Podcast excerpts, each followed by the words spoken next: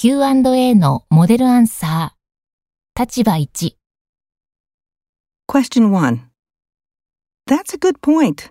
Of course, teachers would need to produce more material than they do currently. But this teaching style is becoming extremely common in many countries, and teachers there often create multiple lessons for their classes, so it should be feasible. I think that improvements in technology have made teachers' jobs easier in some ways because there are a lot of teaching resources available online and computers make grading some types of assignments more efficient.